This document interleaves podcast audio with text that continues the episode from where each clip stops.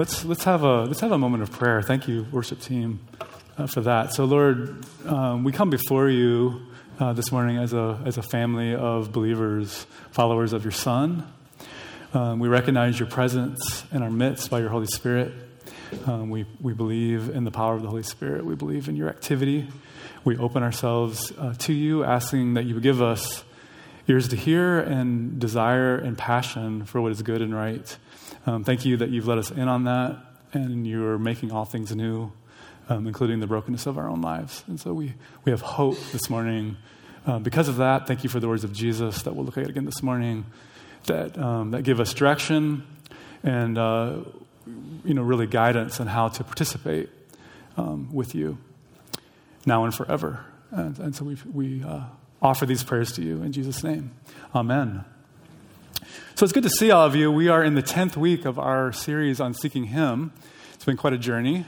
And uh, there, are, there are different points um, in the series where we're both, um, we're, we're both humbled, sort of like shaken, I think. Like, I mean, when we, when we think about last week, um, the, the topic that we had on sexual purity, um, it's one that humbles us all. Um, and then there are points, there are points in this series where, we're, where we are really uplifted, where we're given grace and strength. And as uh, Pastor Trevor mentioned, um, just this reminder that we're not in this by ourselves. And so this is one of those weeks. Um, we're going to be talking about the Holy Spirit and His power this week. Um, just incredible. I mean, I just driving here and here praying. My family was praying, you know, for me, and I was just sitting here thinking, why do I get to talk? I mean, this, why am I, I? I really don't feel worthy for some of these topics, honestly. Um, and certainly when we talk about God the Holy Spirit, um, it's humbling, you know, to do that. Um, but it's also extremely encouraging if we lay hold of uh, what Jesus has in mind for us, you know, in this. Um, so help us, God, right? As we do, as we do this and as we as we uh, as we jump in, you know, here this morning. Now, the Christian faith is amazing. I mean, the more, the more you get to study it and to, to look at God's revelation to us, um, it's very unique among all the other religions. Um, and we've, we've dealt with here the Trinity, uh, God as three persons, yet one, um, before. But I just want to remind you as we jump into the Holy, a topic on the Holy Spirit, we're, we're tapping into some of that wisdom that's just, it's mysterious, it's mind blowing. But, you know, God is over us as the creator, He is with us in, in the flesh, in the person of Jesus Christ, you know, who came to be among us. Um, and then incredibly, He is in us, God in us by the Holy Spirit. And that's what we're going to be talking about uh, this morning. And, and to whatever degree that this is true, which we believe it is with all of our hearts, um, the, the degree to which we lay a hold of it, it changes everything, you know, about our lives, literally everything, as we, as we learn to participate with it. So let's look at the words of Jesus here from John 7. He stood in the middle of the temple and cried out, actually, this statement Anyone who believes in me may come and drink. For the scriptures declare rivers of living water will flow from his heart. Some translations, from his very belly, so from the, from the very core of his being, rivers of living water will flow. And when he said this, when he said living water, he was speaking of the Holy Spirit who would be given to everyone believing in him. That would be you and me, right? As we put our trust in him, that literally rivers of living water will flow continually from our hearts. One of my favorite passages, one of my favorite statements of Jesus, so full of power and promise and hope that literally we could become conduits of, of rivers of life that would flow from the very core of our being, both now and forever. Okay? And so I want to talk about the Holy Spirit using this text, using this metaphor of a river, um, and make, make a couple of observations for us. Um, the first is this the Holy Spirit is a river of life and power in you. The Holy Spirit is a river of life and power in you. Now, in the New Testament, actually in the scriptures itself, this metaphor of water for the Holy Spirit, and particularly rivers, runs from beginning to end. In fact, over 150 times, the scripture makes reference to the power of the Holy Spirit as a river. Now, if you lived, and we live in lush Michigan, but if you lived in an arid place like Israel, where it's essentially a desert punctuated by you know, infrequent rain, water itself would be a metaphor to you, literally, of life. Um, and little pools of water would represent life to you, but rivers of water would be literally flowing with a metaphor of grace and life because where the rivers flow, life flourishes, right? In all of its forms. We know that from even the little gardening we do still in our society that, that absolutely essential to life is water. And where there is no water, where there is barrenness and dryness, parch, parchness, what happens to life?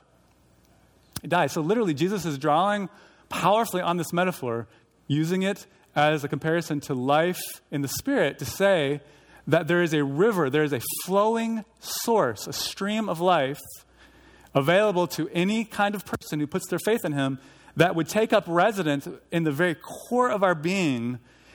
And, and like the rivers give life to everything else, and, and, and grace flows from it, the source of life to us would be a river of grace, literally in us, available 24 7. Okay, so the Holy Spirit is a river of life and power. Secondly, this the source of that river of grace is not ourselves. It's not ourselves. It actually comes from God. So think of a river. The water that's flowing in a river originates upstream. And in the same way, the river of grace, this river of life in the core of us, is not self generated. Now, sort of seems like basic in review. However, Sometimes it's easier for, easier for us to grasp in our tradition the need for grace at the very beginning of the journey. So we, we all repeat and frequently rehearse in the gospel the fact that we cannot save ourselves, that we needed something beyond ourselves, that the whole point of God's redemption, Him sending Christ, Jesus Christ in the flesh, was to do for ourselves what we could not possibly do on our own. And so we come humbly when we begin the spiritual journey to God for undeserved grace, right? We, we confess our need for Him and the fact that there's nothing on our own merit or effort that could ever gap the fundamental need that we have. And so we come like this, and God gives us grace and He gives us salvation. And then, subconsciously, after having drank from the river of grace, isn't it so easy to begin to feel like the rest of, a, the, rest of the Christian journey is sort of up to us? And so we replace trusting for trying. And what Jesus is trying to tell us in this passage here is not only this incredible message of hope that there is a river of living water that can flow from the very core of us that comes from Him, but that literally disconnected or out of the current, out of the flow of the Holy Spirit, there is no life. There is no source of power. That this is a recipe for either self righteousness, where we reduce the Christian life um, to a set of rules that we can sort of obsess over and compare ourselves with one another about. You know, that would be the one error, and, and like a self righteousness, a judgmentalism towards others. Or we have to, we have to hide the continual failings of our life because we can't seem to find the source of power to actually help us overcome. And we feel so ashamed of that because, we, again, we think this is a self reform project. And so we think, well, we must be doing very poorly all the time. And so shame and guilt and all these things shove us into hiding where we pretend or sometimes despair. Okay, this is the two options apart from the river of life. And Jesus is saying, No, my intention for you actually is to live from the source, from the river. And that, that source, that source is not you. It's also teaching us that there is no other source of satisfaction apart from this living water of life. So, culture and people and all these things will point to so many different self help projects as means of giving us life. And Jesus is reminding us no, there is a river. It can flow in the very core of you, but it actually comes from God. He is the source of all this power and goodness um, and life. Okay? Third observation the flow of the Spirit gives you power to become who God created you to be. Now, I love this. My wife, from the very beginning with our children, was constantly talking to us about the fact that God knows what's best for us and that all of his activity in our life is actually intended for good. It's to help us to become who he created us to be. That the vision of God's glory, we'll talk about this in a second, but we, we talked about that already this morning, that he, he exists to glorify himself, but the way, that his the way that he is most glorified is the degree to which we are most satisfied in him. It's a beautiful thing that God's glory runs on parallel tracks with our best, with, our, with, with goodness itself. And so God is most glorified in us as we are most satisfied in him, as we become who actually he has in mind for us to be from the beginning. And God has this vision over your life of goodness and of beauty and of grace and of joy and of peace and all of these things that he intends to make possible for every ordinary kind of person. And so that God's best vision and intention for your life is for you to become all that he made you to be. And this is again echoed all through the scriptures, but I want to point us to Galatians 5, an incredible passage on the Holy Spirit. And I've just cherry picked a few verses here. The whole chapter is worth reading. Um, commend that to you later. Um, but listen to, the, listen to these texts. Let the Holy Spirit guide your lives. Then you won't be doing what your sinful nature craves. And then this the Holy, Spirit, the Holy Spirit produces this kind of fruit in our lives love and joy and peace, patience, kindness, goodness, faithfulness, gentleness, and self control. And I want to say to you in this that the Holy Spirit is guiding you and me as we follow his leadership to become the very best versions of ourselves. Now, there was a Scottish minister uh, named Thomas Chalmer who talked about the expulsive power of a new affection. Now, you can tell he was from the 19th century, right? The expulsive power of a new affection. But basically, what this text is telling us in Galatians 5 let the Holy Spirit guide your lives, then you won't be doing what your sinful nature craves, is that the best way, actually, to fight sin and all the things that are low and base and destructive and diminishing in life is actually not by focusing on not doing those things. It's actually, it's actually being led in the path of beauty and goodness and rightness. Because as we move towards what is true and beautiful, guess what we're moving away from? All that is destructive and diminishing. And so many times, the Christian life, when we lose sight of this God's vision over our lives, can become about not doing something. And let me tell you, that's actually a negative vision for life.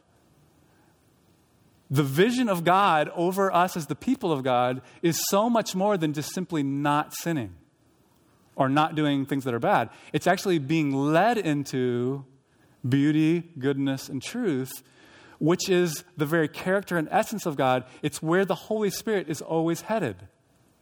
And so the Apostle Paul is saying, let the Holy Spirit actually so fill your life, so fill your vision, so occupy your moments of every day that as He's leading you towards what is good, you will find increasingly that the power of what is wrong and evil like is diminishing. And then to almost to punctuate this, he begins to describe, like this is an incredible text here. You know, Trevor was singing it at the beginning. But it's like love and joy and peace, like in patience and kindness and goodness, faithfulness, gentleness, and self control. These are all things so beautifully, like, at the center of all our hopes. And yet, this is where God is always headed, because this is who He is. And so, as we get to know Him, as we get to love Him, as we, get, as we begin to follow Him, to follow the promptings of His Holy Spirit, to live from this river of life, we find ourselves increasingly holy. Not because holiness was the object, it's because beauty was, and goodness was, and all the things that God was filling in our life, filling or calling us into as we follow the Holy Spirit. Okay? And so I'm going to take this a step further and just say this fourth observation. The Holy Spirit is actually guiding you and me to become the best version of ourselves. Yeah, so, so incredibly good. Now, I had a, um, I had a religion teacher in college at Central Michigan, um, Buddhist professor. I wanted to study Eastern religion a little bit, so I took this class on Buddhism. Really liked the professor. Okay, um, when I first met him, uh, he felt to me to be very centered, to be very peaceful, um, and I was curious. I wasn't following Jesus um, at the time. And so took his class, and I really liked it. I, not, this is not a criticism of him or anything about that. However, as I was in that class over weeks, um, I started to notice something about this man's centeredness and his peace. Um, and I learned, so as I was learning more about meditation and these kinds of things that he was teaching, um, I realized that his hours and hours and hours of meditation, um, while it had given him like a serenity, a certain kind of serenity, had actually also numbed him out. So, you know, again, part of the philosophy that he was, you know, teaching um, was how to sublimate, like actually to, to tone down all of the human passions, right? So he was peaceful and centered, and yet something about him felt a little distant and a little less alive.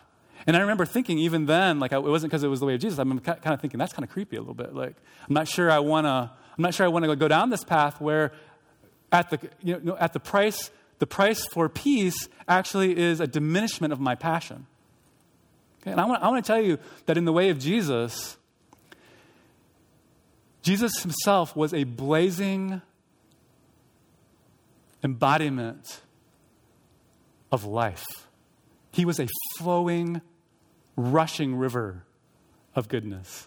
In him, all beauty and truth came together with vibrancy and passion. He was fully alive. And when he asks you and me to follow him, he's not asking us to sublimate joy or passion. He's, ask, he's asking us to step into the fullness of it. Do you follow what I'm saying? That in Jesus is both peace and passion. There is no numbness in him. To follow Jesus, contrary to like many of the caricatures of God and what faith is, is not to miss out on all the fun. It is, come, it is to come into the best version of all that is good and true and beautiful. It is to be fully human. The glory of God is best expressed in man fully alive. This is God's intention for you to become more to become all, to become full in your humanity as it was originally intended to be. This is the vision of God over your life. And so I love some of these quotes. Church father Irenaeus, Irenaeus like actually said it like this. Um, I have this in my office. the, glory, the glory of God is man fully alive. And you remember when Jesus actually said, I've come to give you life and to give it to, to give it to you what? abundantly to the full. So the vision of Jesus is to make you fully alive. The more intensely human and connected and passionate and fully alive that you are in the Holy Spirit, the more God is glorified. And then I have this phrase also from Soren Kierkegaard in my house. It's on the wall. Now, with God's help, I shall become myself. And this is not some psychological statement about human self fulfillment. This is the vision of God for you and me to become fully ourselves, uniquely who we are made to be, to the full. This is God's vision over us because of the river of life by the Holy Spirit. And then I love this. Um, I need to, by the way, I should stop here and say a lot of my thoughts um, for this talk were helped along by John Ortberg, one of my favorite pastors, um, in his book, The Me I Want to Be. But, anyways, I love his earthiness. With the Spirit, you become youier. Isn't that awesome? God's vision of hope, beauty over your life. Okay? Now, we're still talking about Jesus' words from John 7 that there's this river of living light, of water, river of living water that will flow from the very heart of anyone who believes in him by the Holy Spirit, okay? And so let me make this fifth observation. Our job actually is not to produce fruit, but rather to stay near the river. Um, for those of you who love to ground all, all kinds of thoughts in Scripture, I commend to you the amazing passage in Psalm 1, right? The very beginning of the Psalms that talks about this tree that's planted by a river of water and the, his leaf, the leaf never withers. It's giving fruit in season and out of season. Um, that doesn't even happen in, in California, right? I mean, this is like, this tree is amazing because it's just like continually, it's continually producing fruit. And so, again, this vision of God in the Old Testament as well as the New that Jesus just picked up on. But he's, he's trying to tell us that our job actually isn't to produce fruit. So think about the vine passage that Trevor like, gave us earlier. We don't, you know, trees don't produce fruit from their branches. The branches are the conduits of the life. Um, the same way with a river, right? The, the river flows 24 7. The, the, the, the people or the living things that benefit from it benefit from it by proximity. Okay? So, our job is not to produce fruit, but rather to stay near the river. Okay, now this is where this starts to become very practical for us about appropriating the flow of the Holy Spirit um, in our lives. So I point you again to Galatians 5, again, the, the other parallel text we're using. Um, verse 25 would have been right after the ones we read earlier.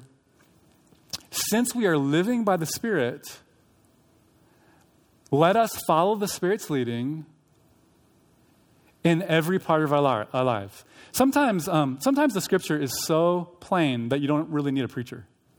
Okay, but every word in this, for those of us who want, who want this vision of beauty over our lives to be true, so important. So let us follow the Spirit's leading. When? In every part of our life. So not just on Sundays, right? Not just at our morning devotions, or our night prayers, but when? In every moment of our lives. Kind of makes sense a little bit out of the pray without ceasing text. You think, well, how do people do that? Well, obviously, you have to be able to work and pray. You have to be able to have a conversation with someone and be attentive. See, like, like we can actually do the more, more than one things thing more, more than one thing at a time. If you really want to get tricky, try chewing gum at the same time, right? So now you're, now you're having a conversation, working, and following the leadership of the Holy Spirit in every moment of our lives. Okay, so the way this looks then is really a twofold rhythm. All of us need to learn the wisdom of living every part of our lives while we open ourselves to the Holy Spirit and we avoid closing ourselves off to the Holy Spirit. So it's basically remaining open and not closing. Okay? The Holy Spirit in every moment of our lives. So you say, well, how do you do that? Well, basic skills of discipleship that we need to learn. The first, you know, these don't sound hard, but try this sometime. Like, we need to pay attention, right? We need to pay attention. Now, how many of you are good at paying attention? How many of you are ADD? Okay, like, you're right. So our culture is sort of ADD, right? So we're running 100 miles an hour all the time, right? We're kind of starting with the assumption that we got to pull ourselves up by our bootstraps. If we don't take care of ourselves, nobody will. Like all these things, you got to mastery orientation. Like this is what we're rewarded for. Uh, many good things about that. However, not very good for paying attention to the Holy Spirit. So if we want to start, if we want to start tapping into the river of life, the very first basic fundamental like practice that we should be teaching and learning at the very at the very fundamental level of discipleship is do you know how to pay attention Do you have things that actually interrupt your non attentiveness? Like sometimes you have to start there, right? Like I'm so habitually not paying attention that I've got to like start interrupting myself on purpose throughout the day so that I can remember who I'm supposed to be paying attention to. This sounds so basic, like I've talked about it elsewhere. Um, but again, we need to learn to pay attention because if we're not paying attention, guess who we won't be following? Okay, and if He's the river of life, everything flows from Him. If His vision for us is the biggest thing on earth, it's the biggest opportunity going, like we would pay attention. Secondly, we need to develop the skill and the practices of listening. Again, not, we're good at many things in our culture. Would you say that listening is one of them? Is it only me here? Like, in fact, listening as a part of prayer is almost like I almost have nobody ever bring that up to me. Like, ever. But I'm, but I'm talking about the practices of stilling yourself. Like, in other words, if there's a river of life at the very core of your being that you're supposed to be paying attention to in every part of your life, don't you think that listening, like asking the Holy Spirit questions, like expecting there to be interactivity with, with the Holy Spirit, like letting Him impress you and lead you through the Word and through thoughts and conversation would be part of this journey? Well, of course. So, opening to the Holy Spirit means listening. And then we've talked about this elsewhere. Again, we'll return to it in other parts of our teaching here, but um, this is where classically the spiritual disciplines have come in. So, again, spiritual disciplines include prayer and Bible reading and you know gathering like we are this morning, but they are much more than that. Like, and we've talked about this here. But essentially, a spiritual discipline, all it is, is something that I can do with my body that brings me before Jesus or the Holy Spirit to be changed by Him, to be led by Him. That's all discipline is. It doesn't have any merit in themselves. You don't earn points for how much you pray or all those kinds of things. But it's a means of something I can do directly with my body that brings me before Jesus to be changed by Him. And these rhythms of grace are part of how we learn to open ourselves continually to the Holy Spirit. And if we ignore them, we're not going to be opening. See what I'm saying? They're all through the scriptures. Basic stuff that we need to learn and teach. Okay? Secondly, this the, whole, the scriptures just tell us point blank, and don't grieve the Holy Spirit. Don't stifle him. So we're opening on the one hand, but then there are ways that we can just flat out close ourselves to the Holy Spirit. Okay? And you know, you and I know a little bit about this, probably a little bit more than the listening. Like, literally, when you're being prompted in your conscience, like, don't look at that.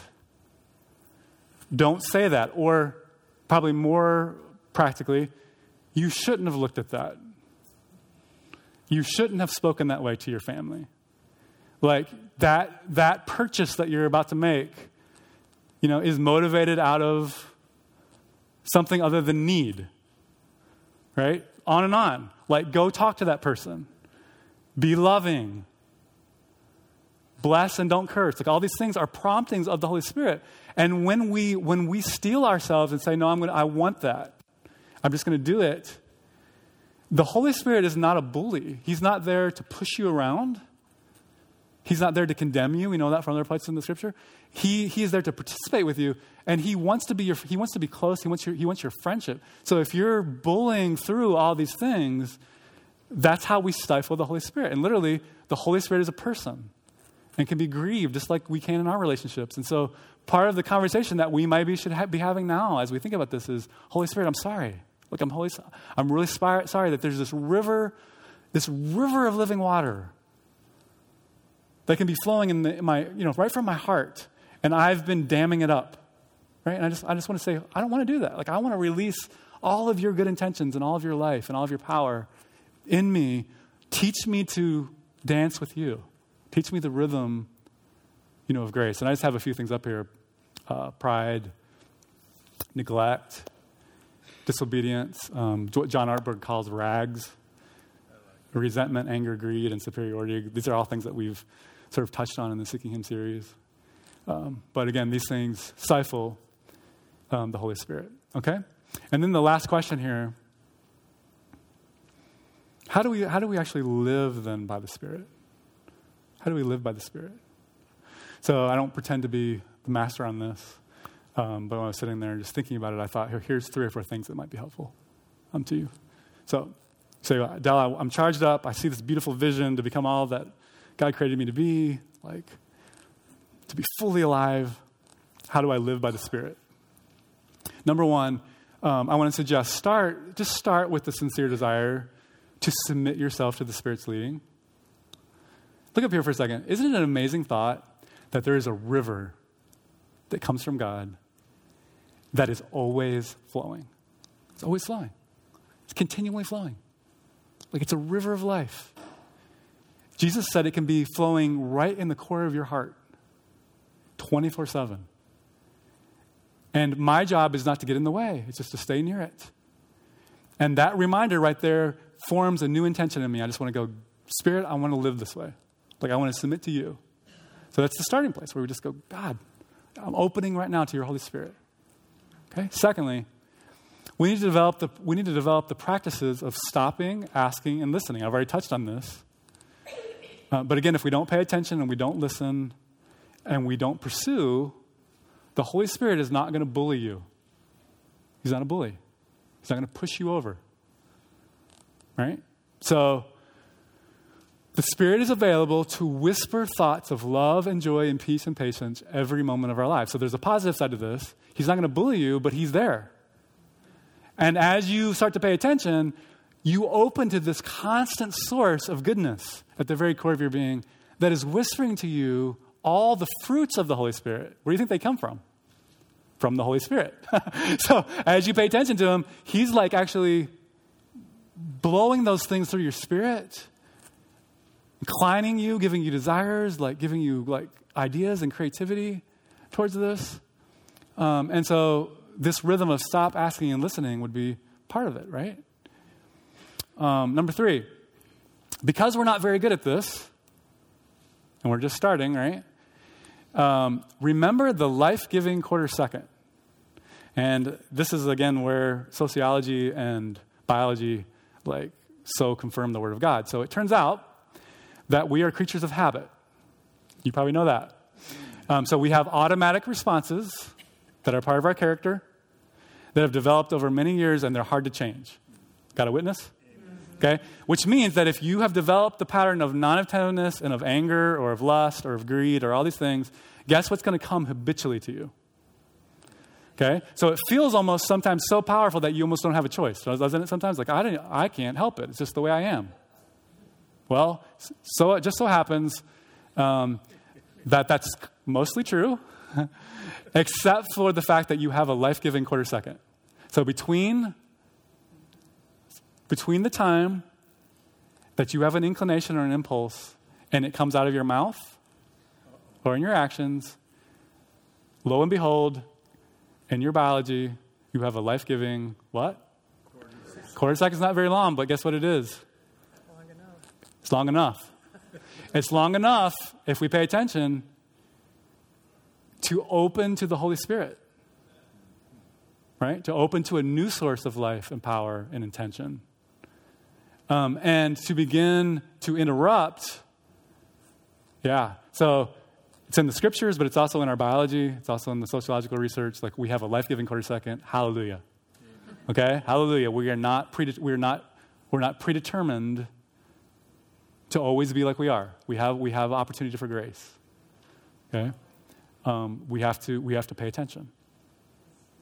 Okay, number four, really important when we blow it and we get out of the flow, guess what happens to the river? Keeps on flowing. The river's always flowing. Like you don't have, you know, you, your sin is powerful and it can blow up a lot of stuff, but it can't blow up God's river. Like it's always flowing. So what, what does that mean for us? If we find ourselves out of the current, what's the action step? Get back in. So get back in. So, I mean, repentance, needs to be frequent in our lives, um, but it needs to be at the speed of life. And that means, that means you can spend hours and days like sulking and whatever, or you can get back in the flow. Like you can literally get up, take responsibility, restate all the things that are your intention and what's true of you, and get back in the river and keep on flowing with the Holy Spirit. Um, this is the way it works. Okay? Now, final thought here from John 7. The Spirit flows in, in us in order to flow through us. So the destination of the river at any given point that we step into it is where? It's beyond. It's heading, it's heading into the, the greater river and intentions of God. He's taking us somewhere. So not only does the river come up from upstream, it also is flowing somewhere. And when you get into it, you are taken with Jesus towards his bigger destinations. Not only for your life, but for the whole world. And so, and so the point of the Holy Spirit is not just to give us joy, peace, goodness, and all those things. It's to make us conduits of them, to make us conduits of His love and channel. And so this relates to our mission, right? The Holy Spirit relates essentially to our mission and to our purpose. Okay? Uh, I hope that you leave this morning encouraged. Yeah? Like this is, this is supposed to be one of those moments, like I smack you down and then I lift you up. Okay? All right, this is, so this is supposed to be one of these moments when you leave encouraged because this is incredible destiny, incredible life. There is a river. It flows in you. Amen? Let's pray. So, Lord, thank you for, again, the wisdom of your scriptures, of the Holy Spirit, of Jesus, who is both correcting our lives, but also training us in righteousness. Thank you for the presence and the power of the Holy Spirit. May He not be the forgotten God in our lives. May we pay attention. May we listen. May we flow with you. Um, may we have power. In Jesus' name, uh, amen.